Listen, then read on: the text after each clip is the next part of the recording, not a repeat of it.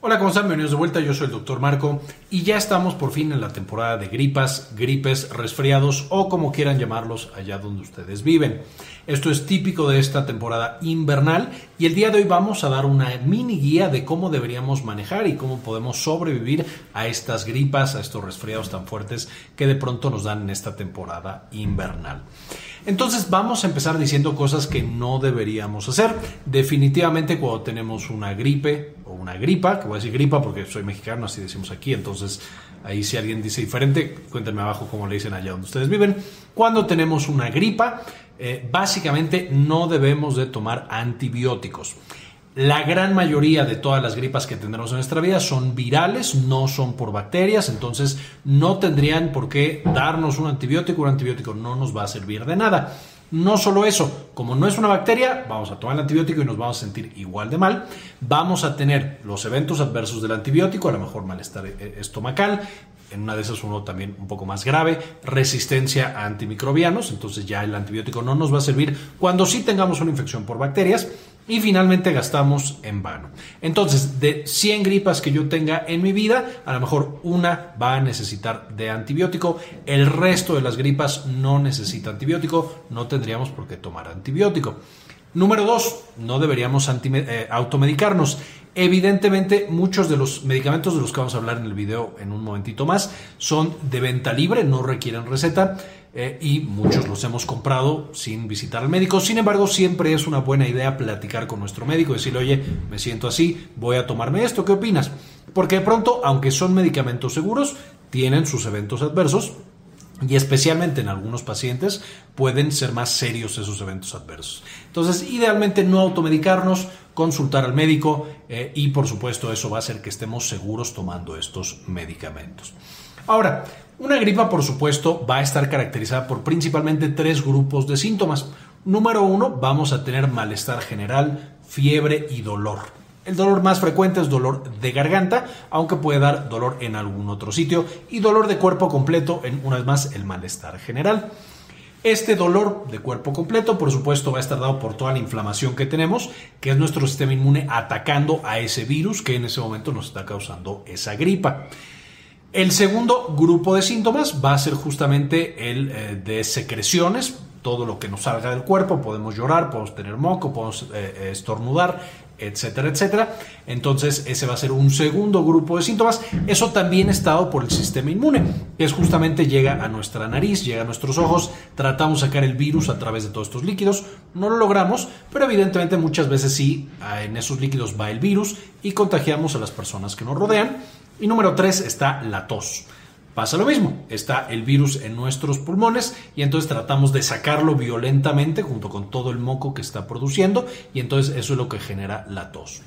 Para el primer grupo, ah, bueno, podemos tener los tres al mismo tiempo, podemos tener solo dos, solo uno, la combinación que nosotros queramos y todos seguramente recordamos gripas en las que hemos tenido una, pero no el otro, o los tres, o a lo mejor incluso otros síntomas gastrointestinales y demás.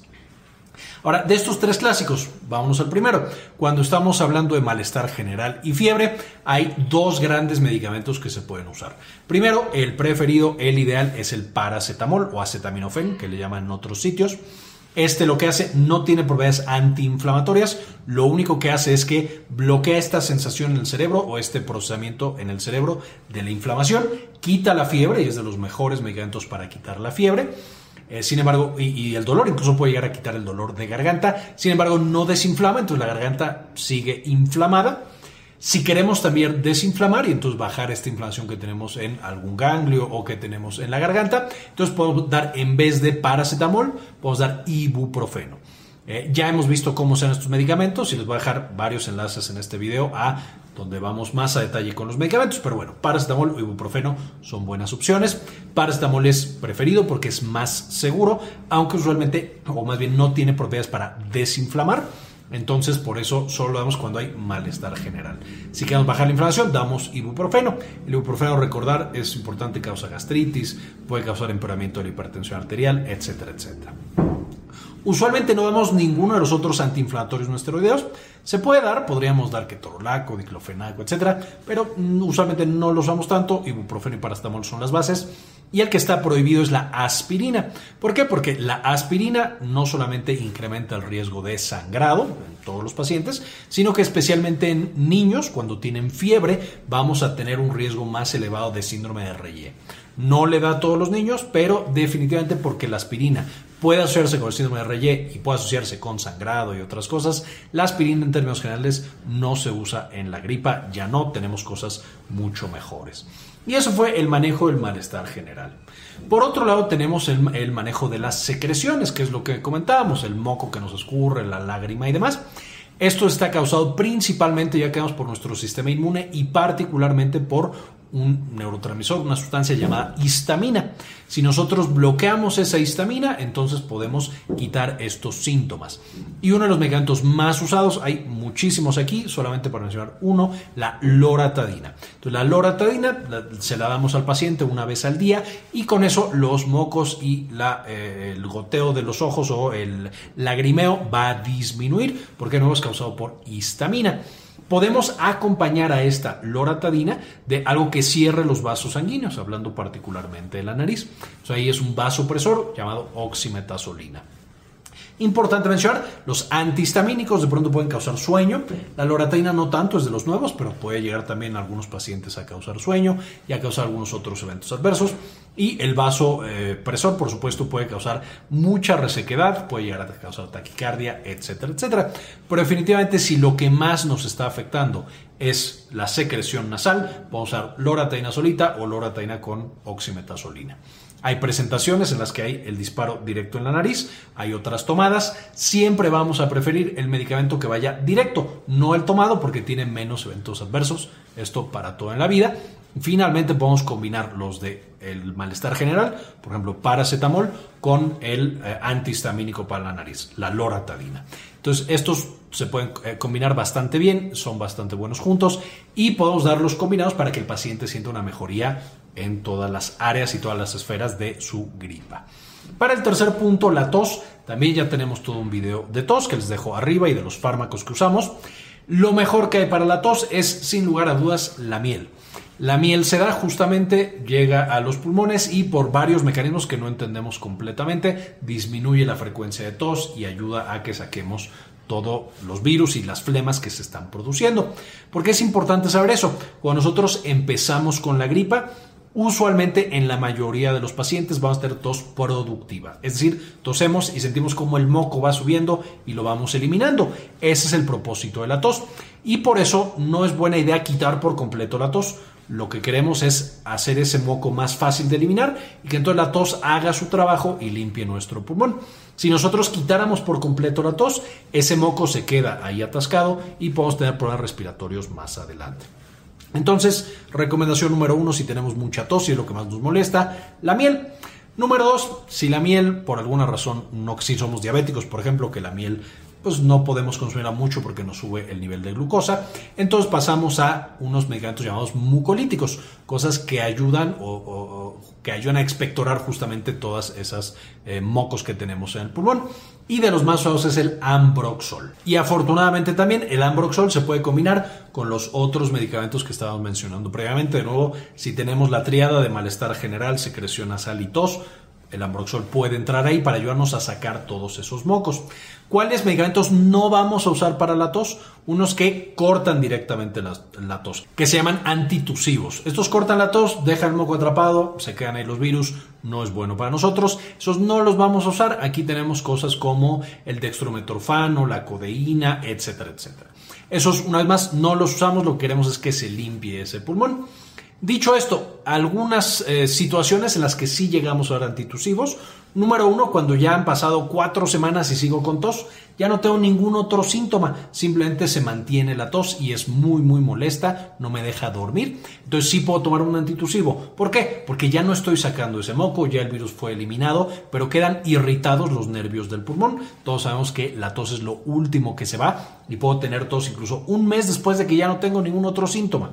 En esos casos puede estar indicado un antitusivo para ayudarme con esa tos que ya es más bien por irritación. O número dos, si la tos es muy, muy peligrosa para mí. Si me operaron, si tuve un infarto, si tuve alguna otra, si tengo hipertensión muy, muy alta que es difícil de controlar. Entonces, si la tos puede ser catastrófica, ahí podría llegar a utilizar también un antitusivo. Fuera de esas circunstancias muy particulares, durante la gripa los antitusivos no se utilizan porque una vez más queremos que ese moco salga y queremos que el pulmón se limpie. Otro punto importante acerca de la tos, muchas veces los que padecemos de asma o hiperreactividad bronquial, incluso si estamos perfectamente controlados, llevamos tres años sin tomar los medicamentos de lo bien que estamos, entonces, cuando tenemos una infección viral, podemos llegar a tener una recurrencia, es decir, un ataque de asma, un ataque de broncoespasmo. Y entonces, por supuesto, lo que vamos a necesitar es volver a nuestros medicamentos para el asma, para el broncoespasmo, para todos estos eventos adversos o complicaciones.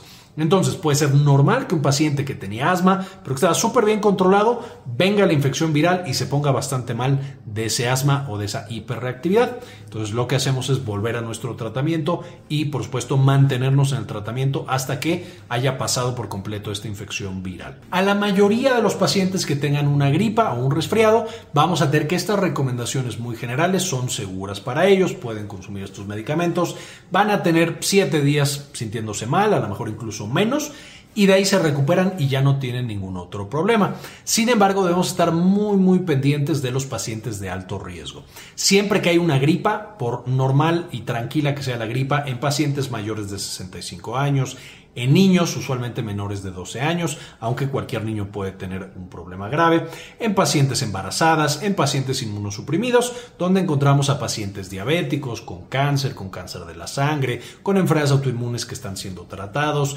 etcétera, etcétera. Todos esos debemos ser muy, muy cuidadosos con las gripas que de pronto nos dan y no, ni lo pensamos dos veces, en ellos pueden ser graves estas gripas. Entonces necesitamos estar tomando signos vitales. No quiero decir que cada 10 minutos, pero más o menos cada 2, cada 3 horas, estar checando presión arterial, estar checando frecuencia respiratoria, idealmente oxigenación, si es que tengo los medios para medir la oxigenación, y con la escala de CURB 65 que hemos hablado previamente, justo en el video de cómo saber si mi infección de vías respiratorias es grave, que les dejo la parte de arriba, estar checando estos datos para saber si ese paciente ya necesita ir a un hospital o lo puedo seguir atendiendo en casa o en una clínica o qué tengo que hacer. Entonces, muy pendiente, una gripa se tiene que estar supervisando en estos pacientes de alto riesgo, porque si se nos complica un poquito, a lo mejor ya no lo sacamos de esa gripa cuando, a lo mejor si los hubieras atendido de manera temprana, por supuesto hubieran salido sin tanta complicación. Y eso también me lleva al siguiente punto. En la mayoría de los pacientes, fuera de la pandemia de COVID-19, que ahorita lo ideal es todos cuando tenemos gripa tomarnos pruebas para saber si es COVID-19 o es algún de los otros 100 virus que nos han estado afectando. Eh, entonces ahorita todos nos tomamos pruebas, pero en la vida fuera de la pandemia, cuando llegue a estos mismos pacientes de población de alto riesgo, sí queremos tomarles pruebas para saber qué virus es el que los está afectando. ¿Por qué? Porque específicamente todos los virus que generan gripa, que enumerando solo algunos, por supuesto está la influenza, estos son ambos tipos de influenza, vamos a tener los adenovirus, vamos a tener el COVID-19, vamos a tener el virus sincitial respiratorio, vamos a tener todos estos y más. Eh, hay algunos que ya tienen tratamiento y si yo empiezo el tratamiento de manera temprana, al paciente le va mucho mejor. Específicamente, si el paciente tiene influenza, yo le puedo dar oseltamivir y responde mejor. Y si el paciente tiene COVID-19, yo le puedo dar, dar Paxlovid o Molnupiravir y al paciente le va mucho mejor. Entonces, de nuevo, en esta población de alto riesgo, hay que tomar estas pruebas virales. Idealmente, todos sería lo ideal tomarnos pruebas virales, pero por supuesto son pruebas caras, no son pruebas rápidas. Entonces, por eso es especialmente importante tomarla en pacientes de alto riesgo y si encontramos que tienen estos virus particulares, iniciar el tratamiento lo antes posible. Eso nos va a asegurar, por supuesto, que tenemos muchos mejores desenlaces.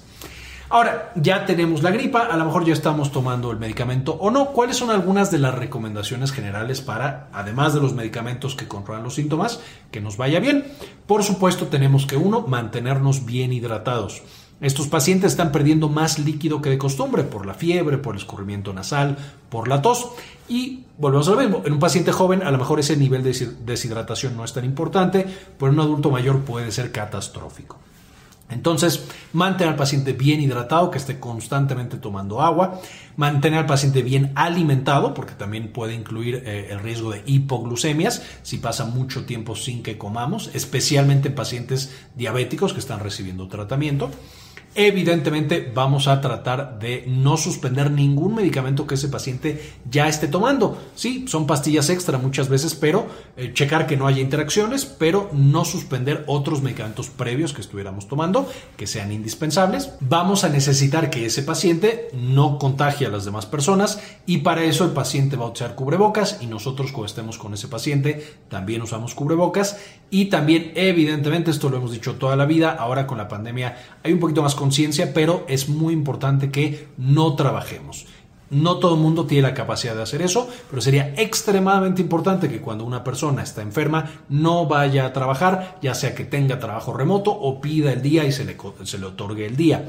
Porque cuando estamos, y de nuevo la pandemia nos abrió los ojos muchas veces en eso, cuando tenemos una persona infectada e infecta otras personas, a lo mejor a esa persona original le va muy bien, pero va a caer de pronto la infección en alguien que no le va a ir tan bien y va a fallecer debido a ese virus que de nuevo puede ser detenido. Esa persona pudo no haber ido un día al trabajo, dos días al trabajo, ya no estar con todas esas secreciones y tos y no contagiar a nadie. Entonces, evitar el contacto, utilizar cubrebocas, lavado de manos lo más frecuentemente posible. Eh, y por supuesto, evidentemente todo esto se puede prevenir. No siempre, de nuevo, hay muchísimos virus que causan gripa, pero podemos prevenir que nos dé y especialmente las versiones más severas, las versiones que acaban matando al paciente con la vacunación. Actualmente tenemos tres estrategias de vacunación. Número uno, la influenza. Cada año nos tenemos que vacunar, idealmente o especialmente la población de alto riesgo que ya mencioné previamente. Número dos, la vacuna contra COVID-19, que tenemos una gran, gran variedad. Y número tres, para virus incitial respiratorio, solamente hay varias cosas que se están desarrollando de vacunas, pero actualmente solamente existe la inmunoprofilaxis en bebés en el primer año de vida. Entonces, si es candidato mi bebé, por supuesto hay que aplicarle la inmunoprofilaxis para que no se contagie, no sea, el virus incitial respiratorio puede ser muy grave en bebés, especialmente prematuros, y en adultos mayores. Entonces ahí estamos protegiendo a ambos si protegemos a los bebés.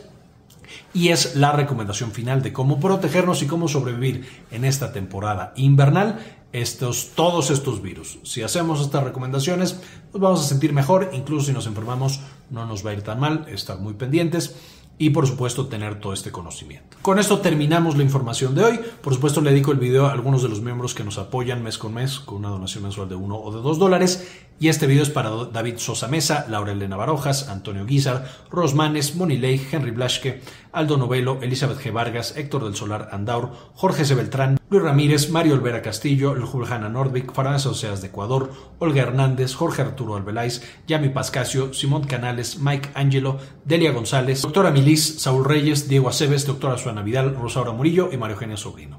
Muchísimas gracias por el apoyo que nos brindan mes con mes. Con esto ahora sí terminamos y como siempre, ayúdenos a cambiar el mundo compartan la información. También quería mostrarles que ya tenemos la versión nueva y mejorada de Clínica Cares, que es la clínica en la que damos la atención médica.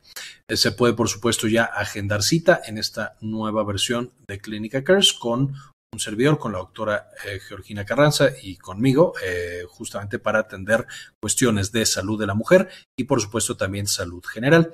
Si tienen, por supuesto, alguna duda, alguna pregunta, en clinicacares.com.mx nos pueden encontrar.